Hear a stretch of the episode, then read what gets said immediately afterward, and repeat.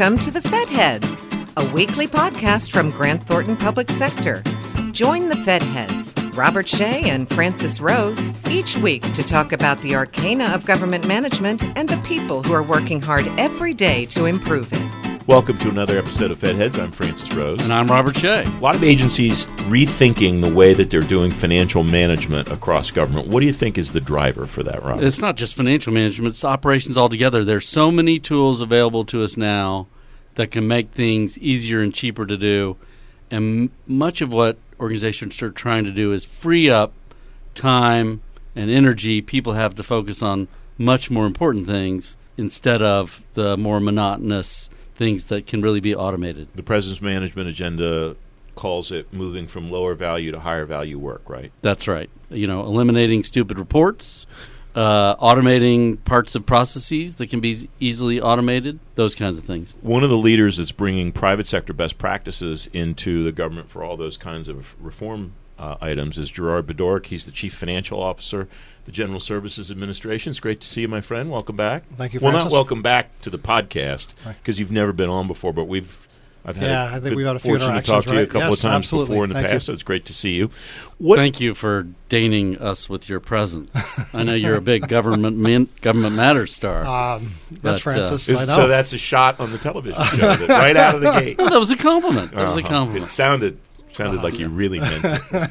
um, what was your motivation to come into government after a long career in the private sector? So I I had a wonderful career in the private sector with with very interesting uh, jobs, MCI Communications, uh, Xerox Services, some other public and private companies. But and I thought I'd done a lot. But when I stepped back and look at what I had done with my life and career, I felt like something was missing. And uh, the opportunity at GSA was to come in and work at a government agency and do public service. And I thought that's really something I wanted to do. And I thought that, uh, given what I knew about the GSA CFO organization, I had an opportunity to come in and apply some of the things that I learned. Uh, in the private sector, and there was a real bias towards getting results and uh, doing a transformation, and, and that excited me. And I'd done it in the private sector, so uh, so it was uh, a very appealing opportunity. Before we get to what you're doing, how did they find you? Because it strikes me that's maybe one of the biggest challenges for the government to find people who have a lot of private sector experience and want to do what you Yeah. wanted to do. Yeah, the the um, it was through uh, a recruiting uh, effort, and they um, they made the application process very simple. And, and I'll just tell you that, that I first talked to them in October, and I had the offer by early December. So Yeah. Things is- can move quickly if they need to move it- quickly. That's an aberration. That's unusual in government. It- I, I, th- I just saw numbers that the OPM set the hiring uh, the goal at uh, 80 days. So Yeah. that sounds like uh, you did pretty good. Yeah, and they they had the streamlined application process. Uh, I did not have to do uh, 15 pages uh, uh, on my background, but I, I did provide some information. They actually put me through some case studies and how would you address this and that. So I actually had to provide some thinking to them about uh, solving some of GSA's problems, but it all moved pretty quickly. So what surprised you most when you arrived at GSA? When, what year was that? Uh, I arrived uh, January of 2015. And what And- surprised you most? Uh, the um, uh, certainly some very very good employees that were motivated and committed. So some of the generalizations you hear about government employees are not true, right? Um, you had some uh, smart employees at the agency. Uh, I think the the thing that that uh, that I learned was um, that if you're ambitious and want to take a level of risk, you can be heavily penalized in federal government. But as a leader, then you need to decide how you can inspire organizations to be aggressive and set uh, high goals. And, and I, I think that was uh, the ex- one of the exciting things uh, for me. But I uh, also uh, there there were a lot of things that I was told that you couldn't do, but when you really looked at it, what it would take to make something happen, it, it as long as it wasn't uh, government regulation, you could move a person or, or take an action and have it done in days rather than weeks and months. Can we pull that thread a little bit? Is there a specific example you can talk about where you just you wouldn't take no for an answer? I wanted to make a move with an SES person, and I wanted to um, announce it in two days. And uh, I was told that the process was that you know allow 15 days for this, and, and we don't think it can be approved for 28 days, five days for the administrator to sign it, uh, all of that. So I just went through the process, and, and something like the administrator's signature, I said, well, they're very interested in me making changes quickly here. So when the paperwork's ready, I'll walk over and get it signed. Uh, and, and, so it happened in, in, three to four days, but we uh, they allowed time to consult with the person making the move. Well, I did that in a day. It, it could be one of the most valuable lessons we've heard on the podcast, which is keep asking when you're told no.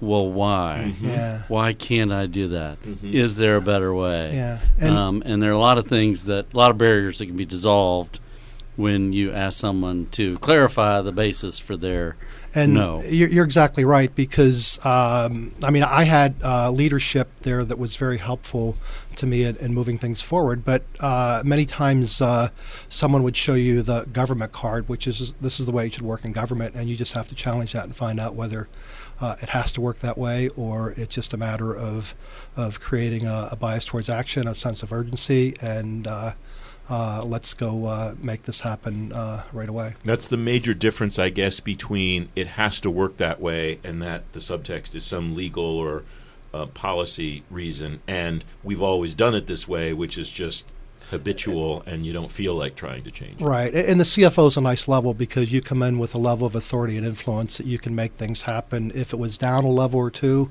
uh, you, you, know, there, you would run into a little turbulence. But but you know, as a leader, when you can work with other CXOs and they can work things out, then they're going to come to you with uh, some things that they want to expedite, and you return the favor, right? And, and the private sector's like that, and and so I. Uh, you know, when, when someone um, expedites something for me, I, I tell them uh, I owe you a favor, right? So, sp- you, speaking of doing things, you have an agenda, a reform agenda inside the CFO's office, even though you've been there for about five years.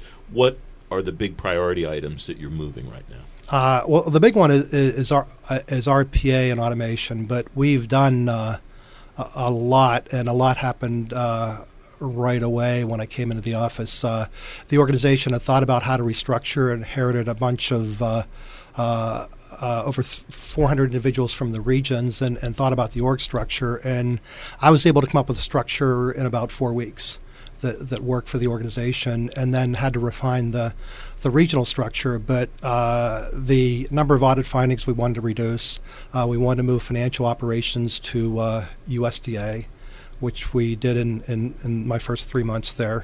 Um, we cared about uh, employee engagement, but also the operational results of the organization. So uh, many of the operational results are, are way better than uh, they were at that time. Um, last year, uh, we had no significant deficiencies, no material weaknesses in our audit.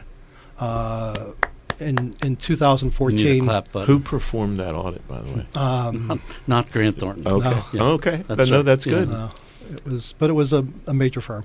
Um, I was getting more at the point yeah, that Robert made than anything else.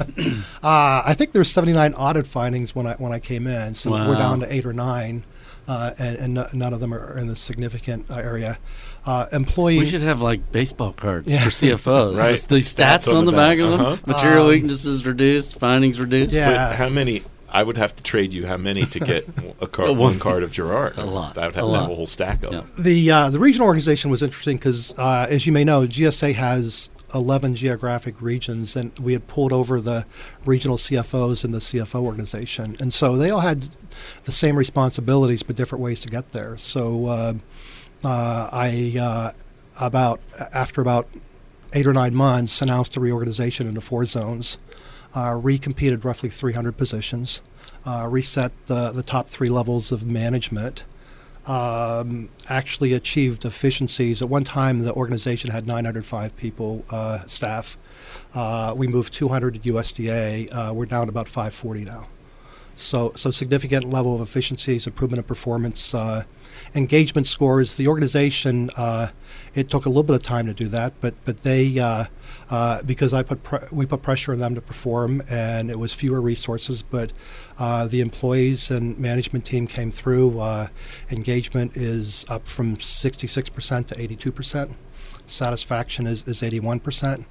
Uh, we're out of the top 420 best places to work for partnership public service. We're number 23.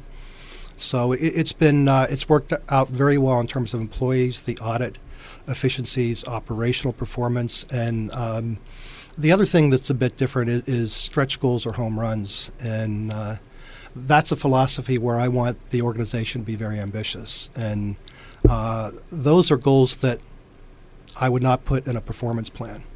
Because if you think about some of the things that I described that we did, you wouldn't put that in a performance plan. You're not sure you could do that, but too ambitious. Too ambitious. But but the organization has to have very ambitious goals in sight, and you can't say, well, if you don't make all of them, you're a poor performer, right? But but if you make, and that's why I liken it to home runs. If you make two or three or four, that's wonderful. And and some of them are are are off the wall, new budget system in a year, right? Really can't do that. But if the organization has something like that in mind, uh, they're going to be thinking about big things, ambitious things, and and that's uh, uh, that really helps you elevate the value being created by the organization and what they do. So RPA is one of the most heralded tools that you've applied at GSA, but it's being applied elsewhere. Talk about your RPA journey how it was applied in your organization, but how you've driven it across GSA. Yeah. So I thought we were a late starter because I, I, I, saw the demos and, and, and, and agencies talking about RPA and just made a decision that uh, I need to get this going. Appointed a champion, set a goal of first one in production in 100 days. It, we didn't make that goal. It took us 120.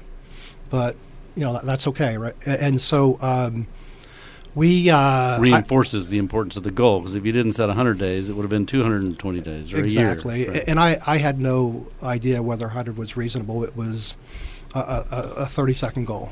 And yeah. uh, but I wanted the organization to be ambitious, and th- they took the challenge and figured it out. So um, so we. Uh, what was the process? What was uh, the-, the process was uh, chargebacks that we were monitoring uh, from other agencies. I see. And and it was a reporting challenge, and it took someone about a week, and we only did the report once a month, and we can now do it every day and understand where we are, what's hmm. going on. Uh, so you know, one of the keys is, is, is not to pick something that's too complicated, sophisticated. Learn what it takes to do this. Uh, the way we started was with um, uh, a champion and part-time employees. So we uh, took a person that was in our Six Sigma group, said you're the process expert. Uh, we offered training in the software to uh, our employees. 50 volunteered. We, ta- we trained 12, and they worked on applications part-time for the first year. Uh, our, our, second application was for the Public Building Services, which is a business unit at GSA. So we uh, today we're at 40 automations uh, a little over 80,000 hours of capacity created. Just in the CFO organization? Uh, well, the CFO organization is doing them across GSA. I see. So we, we want to help other CXOs and the business units to implement RPA. And the model that we've set up, so six of those developers have come on on a full time basis. Uh, we actually have a, a, little sales and marketing team, and it, it's much like uh, you go in, explain RPA to the HR organization. Uh, you help them think about use cases. Uh, once you pick a use case, you do a basic documentation, they sign a sales order. The sales order is for us to go build the automation. And so we work hand in hand with them, but that's when we turn it from the sales and marketing team over to the, the factory. And the factory are the developers that go in and do the detailed documentation. Uh, also, as part of this, we do uh, process optimization. So we want to build uh, a bot that reflects the best process uh, that we can follow. So one of the things that came up initially is is we got uh, some ideas from a region within GSA to go build an automation, and the regions all do the same thing. So one of the requirements I have is we don't build them for just one region. We build them uh, to be applied on a national basis, which requires the 11 regions to agree on the process. If you didn't have RPA and you had 11 different processes and tried to evaluate them, it would be difficult. But if you can do something like RPA, which might be 20, 30% automation, 40% automation, and say we're going to apply that to a new process that you help us design, mm-hmm. then everyone is interested. You get buy in. You, you get buy-in, uh, you get a better process, uh, you know, b- better controls. Uh, it is a big process improvement opportunity. Uh, when you sell it, it you um, uh, employees want to get rid of the, the, lower value work that they have to do because you hire them at a level where they have to think about leases and other things and, and, they have to go gather data and things like that so you're taking that work away from them so they're they're excited about it and um, they're part of the process and and so it frees up uh, frees up their capacity and uh, and then once we develop it, they're part of the testing, and uh, so it, it, it's like a shared services offering across uh, across GSA to deliver, to both sell the concept of RPA, to go in and help you document and improve your process, and then to build an automation. And and, and uh, a lot of uh, a lot of HSSOs are excited about that. We're starting to run out of time, Gerard, but I want to go back to what you talked about about the management changes that you made, the structural changes. Mm. So that's a lot of cultural disruption. And you talked about the success that you see now in better engagement, better numbers, and those kinds of things. How did you do that change management early on, though, to point out to people to get them to buy into the idea yeah. that you might not even work here, you might work someplace right. else, but your job is going to be better yeah. on, on the back end. So, uh, a really good question because the organizational changes is in the private sector. Uh, the leaders of organizations decide how they're going to be structured, and they announce the organization. Uh, and in the public sector, there's an effort to have everyone weigh in on the structure and understand what it's going to be. And, and quite frankly, there are not uh, th- there are not too many employees that have been CFOs in the organization or even outside the organization. So I knew what would work best. I knew that we had different processes across the 11 regions that need to be standardized. So when we when we did the zones, we now had three regions that the leader of that zone was able to see that things were being done differently in three regions. So they uh, they adopted the standardization. They standardized the processes, and we created the same four functions in each zone. So they were part of the standardization. But I can tell you that that you know, if the buy-in was 20%, if it's the right thing to do, uh, y- as a leader, you got to say we are doing this. But then the buy-in comes when you let them be part of how the change happens. So you're about five years in to yes. your uh, position. Yeah. Talk is going on about amending the CFO Act. That's legislation that created your position. Are there common changes across the CFOs that you recommend be memorialized in amendments to the act? You know, I, I getting back to the whole whole risk uh, area. So I, it, it, it's philosophical um, uh, areas, but low the amount of effort that we spend on low value compliance activities needs to be rectified. Because in the private sector, uh, I would think about okay, do I want someone auditing every line item of your expense report? Or would I rather go hire salespeople or product development people? And and in the public sector, there's a high cost on low value compliance. So that, that's one of my uh, my areas that, that I think that we could uh, uh really afford to take a little bit of risk uh, and and not have 100% compliance and everything because that ena- enables you to invest in, in other areas that are going to be better for taxpayers. Gerard, it's great to talk to you. Um, it's wonderful to hear the success that you're having at GSA, and it's good to see you as always. It's it's uh, I, I, really have enjoyed what I've been able to do in five years, and and and the RPA effort is uh, a community of practice where we're pulling agencies together across the federal government to solve some of the common challenges because a lot of agencies are stuck. They have the one or two pilots. Uh, so we're trying to solve the challenges, and we're also trying to mentor other agencies. And it's not just GSA mentoring; it is we're bringing agencies in that are leaders, and we're holding uh, workshops, and we're doing some mentoring, and we've published a playbook, and and we're helping. Uh, helping to establish teamwork uh, across the federal government to move forward in RPA and also to adopt some common solutions and uh, standards uh, for the implementation. So it's been, uh, for me, it's been very rewarding. Uh, lots of uh, fun. I uh, enjoy coming into work and working with my team and staff, and and every day, you know, I'm fighting a little bit of bureaucracy but but it is uh, it's just uh, wonderful for, for, me to see the things that they're able to do and how we can move the ball, ball in creating more value. Congratulations on those results and thanks for your service. Yeah, thank you. Thanks for listening to the Fed Heads, brought to you by Grant Thornton Public Sector. All of the resources talked about during the episode are available in the episode description. We'd love to hear from you. Connect with us on Twitter at GT Public Sector to join the conversation. And don't forget to leave us a comment or review on iTunes or the Google Play Store.